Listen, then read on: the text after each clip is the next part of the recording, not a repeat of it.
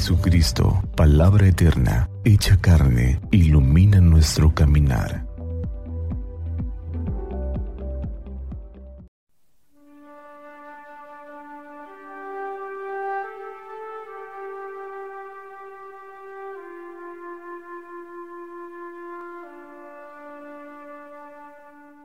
Jueves dos de diciembre de la primera semana del tiempo de Adviento.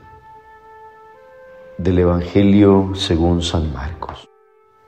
En aquel tiempo Jesús dijo a sus discípulos: No todo el que me diga Señor, Señor, entrará en el reino de los cielos, sino el que cumpla la voluntad de mi Padre que está en los cielos. El que escucha estas palabras mías y las pone en práctica, se parece a un hombre prudente que edificó su casa sobre roca. Vino la lluvia, bajaron las crecientes, se desataron los vientos y dieron contra aquella casa, pero no se cayó porque estaba construida sobre roca. El que escucha estas palabras mías y no las pone en práctica, se parece a un hombre imprudente que edificó su casa sobre arena. Vino la lluvia, se bajaron las crecientes, se desataron los vientos, dieron contra aquella casa y la arrasaron completamente. Palabra del Señor. Gloria a ti, Señor Jesús. En el Espíritu de Dios sean bendecidos.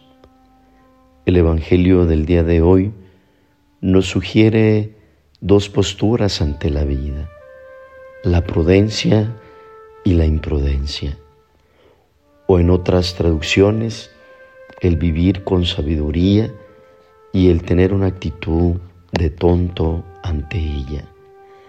Es claro y de sentido común, de lógica común, lo que nos plantea hoy el Evangelio.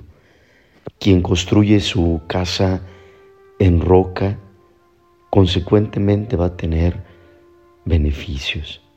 Quien construye sobre arena va a ser lo contrario.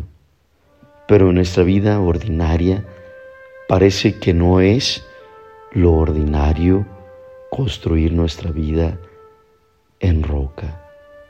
Porque muchas veces lo que somos, lo que tenemos, las relaciones, las construimos no en la roca firme, sino en la arena.